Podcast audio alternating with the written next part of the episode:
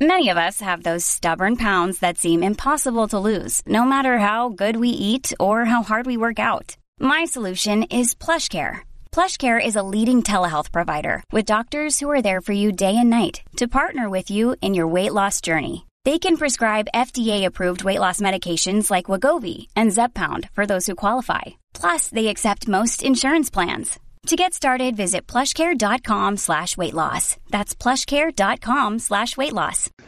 Sounds like it's time to make another episode of More Morgellons. Crystal clear here. Tomfy, Tom, Tom, Tom, Tom, Tom was just attacked by three slugs. Tri slug attack. It was a tri-slug attack. They slugged him. They, is it true that they travel by teleportation? I How do they just show up out of nowhere? I don't know. I don't see any other ones. Like, I can't believe the whole colony stuck. That is insane. Like, there were three slugs. Do you know that. Well, is there something in there that smells like slug filet mignon? Maybe, but how could they get to it that fast? Some of them have those beanie hats with the helicopter. That I believe they. I did see one of those. Yes. So I definitely saw one of those. they call them um, hover slugs. Yeah. What kind of? What do I have? Leishmaniasis now? Our metal band's called the Helmets. That would be good. Because those gnats, those crazy tiny gnats, they, They like my eyeball. Yep. They They- definitely like my eyeball. Hello, listeners. You're in luck because it's Monday. And I do great things on Monday, and you can do great things on Monday because it is the best day of the week. Today, I gave up two words. No, three. The first one, which I shall say for the last time, forever and ever, is should. I'm done with that word. The other words, I can't. I'm done with those words as well.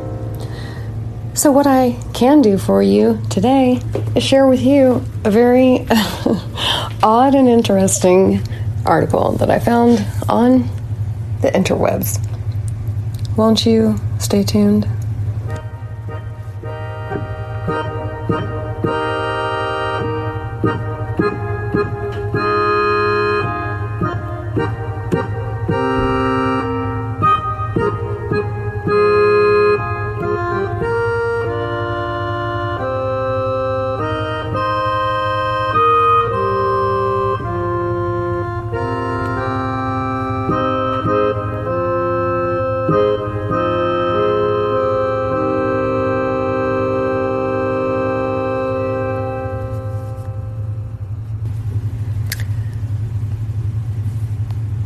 Listen up.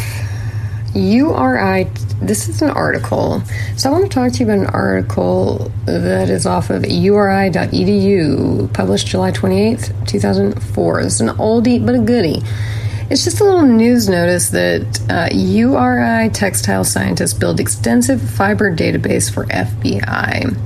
Kingston, Rhode Island, when University of Rhode Island researchers started building a fiber database for the FBI in October 2002, they were asked for 400 samples. By the time the project ended earlier this year, more than 1,800 samples were provided to the federal law enforcement agency. Professors Martin Bide and Margaret Ordonez of URI's Department of Textiles, Fashion, Merchandising, and Design teamed up on the the FBI is interested in refining its textile analysis processes because fibers play such a critical role in forensic investigations, Bide said. The team collected an array of different fibers from commercial companies and drew on the extensive library of dyes in the department. Using a new dyeing machine acquired for the project, small samples of fiber were dyed with many different dyes and dye mixtures. For each dyed specimen, a permanent microscopic slide was prepared, a digital microscope image was generated, and a small sample of fiber of each specimen was placed in coin holder envelopes and placed in three ring binders. The image and details of the fiber and dye were included on a database that filled four compact discs. Four compact discs? Y'all, can you imagine how much the fiber collection has grown by now over at the FBI? We probably still have more fibers than they do, but I'm talking to the morgies out there. Hello. there's more than just fibers. Um, there's a lot of weird things besides fibers, okay? There's hairs and there's moving hair worms. Um, yes, I know how crazy that sounds, but there is moving hairs on your head, on your body when you have Morgellons. At least some of us Morgies have experienced that and documented that. And most recently, I noticed a long white hair coming out, standing straight up out of from underneath my middle finger nail. So it was wiggling. Clearly, it was moving. There are moving hairs in Morgellons. I know nobody wants to admit that because it sounds insane, but it's true. And I am not insane. I'm quite sane, just a little weird. So I bring up this article about the fibers because you guys, is that story about Dr. Randy Wymore trying to take the fibers to be analyzed? And his friend, the cop, takes them to the FBI somehow, and the Morgellons fibers are analyzed, but they can't be identified to match any commercial fiber in the FBI database. You know, the CDC claims that the fibers they found in the biopsies they took from the people they defined as Morgellons patients contained cotton. They actually say cellulose, but they contained cotton. They just say it's basically fibers from the environment that the patients put here because they scratched too much, something like that, along those lines. Well, interestingly, if they if they were willing to team up with the Armed Forces Institute of Pathology to take a look at the good old Morgellons, then why not get with the FBI? Just why not check to make sure those quote unquote cellulose fibers, probably coming from cotton,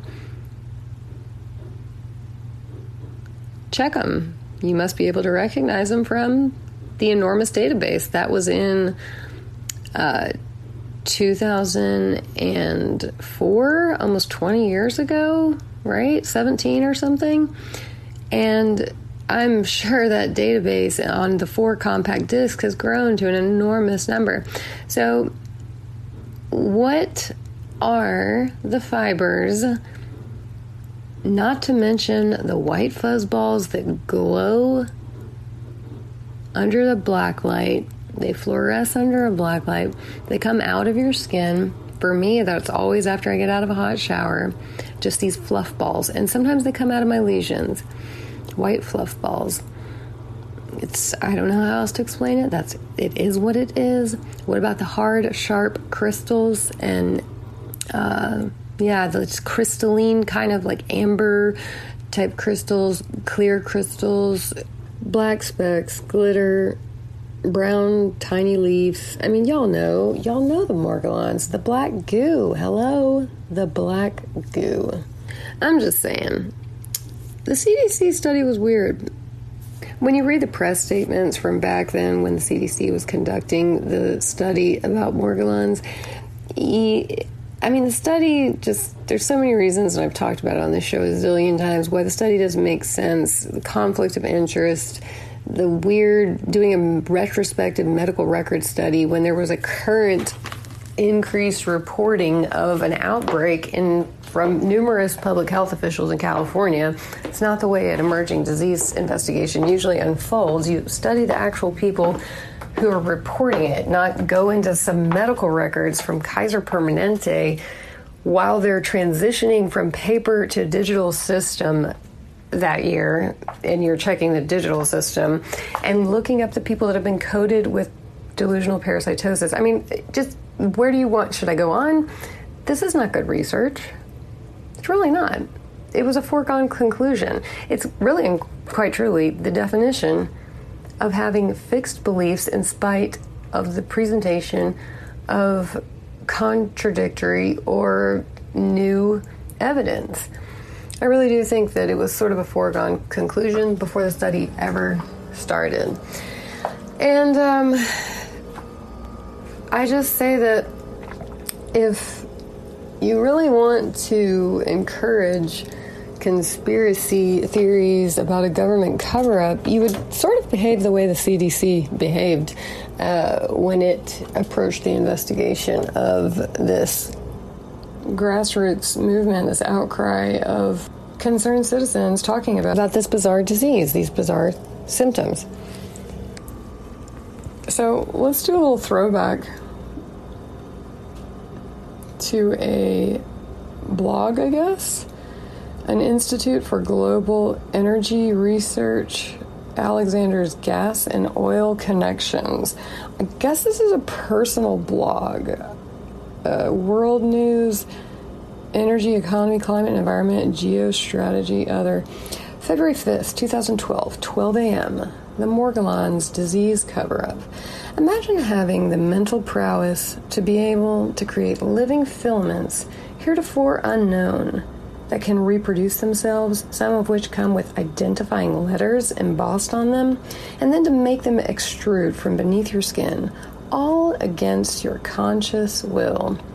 Sound like science fiction? It's not, says the U.S. Centers for Disease Control. Despite having spent four years and $600,000 in using the world's largest forensic database, the premier health agency reports it is unable to identify the source of fibers emanating from those suffering with morgellons.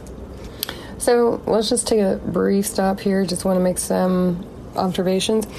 It did take four years to do the study using the world's largest forensic database. I don't know what that means. I think that's almost referring to the FBI lore, legend, true story. I don't know.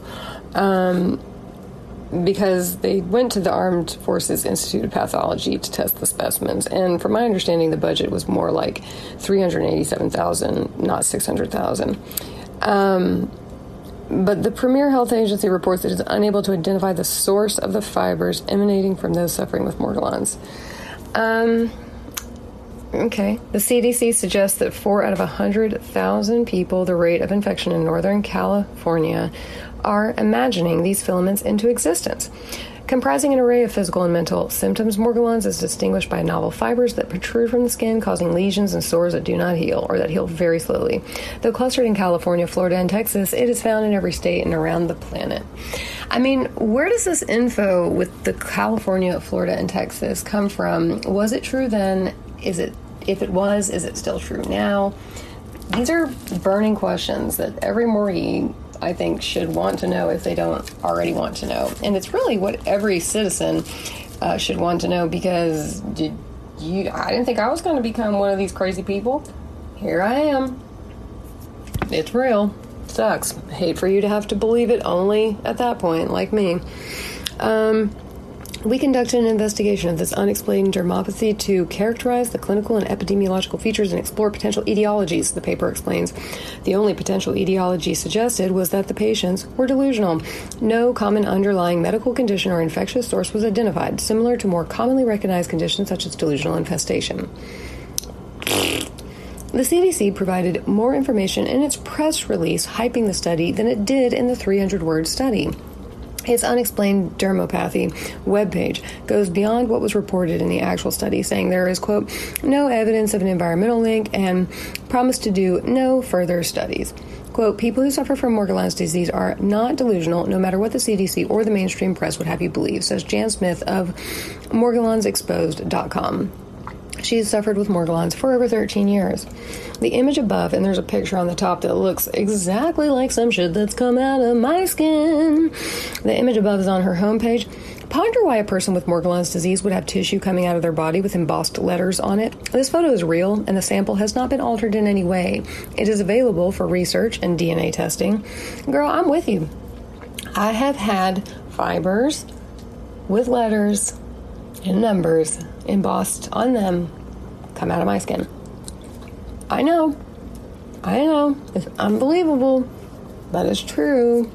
Maybe, I mean, look at the picture up top. Go to gasandoil.com and look for this Morgellons thing. You'll see the picture of this Morgellons fiber, and I'm telling y'all, looks just like some shit that's come out of my face. All right? Moving on. Um,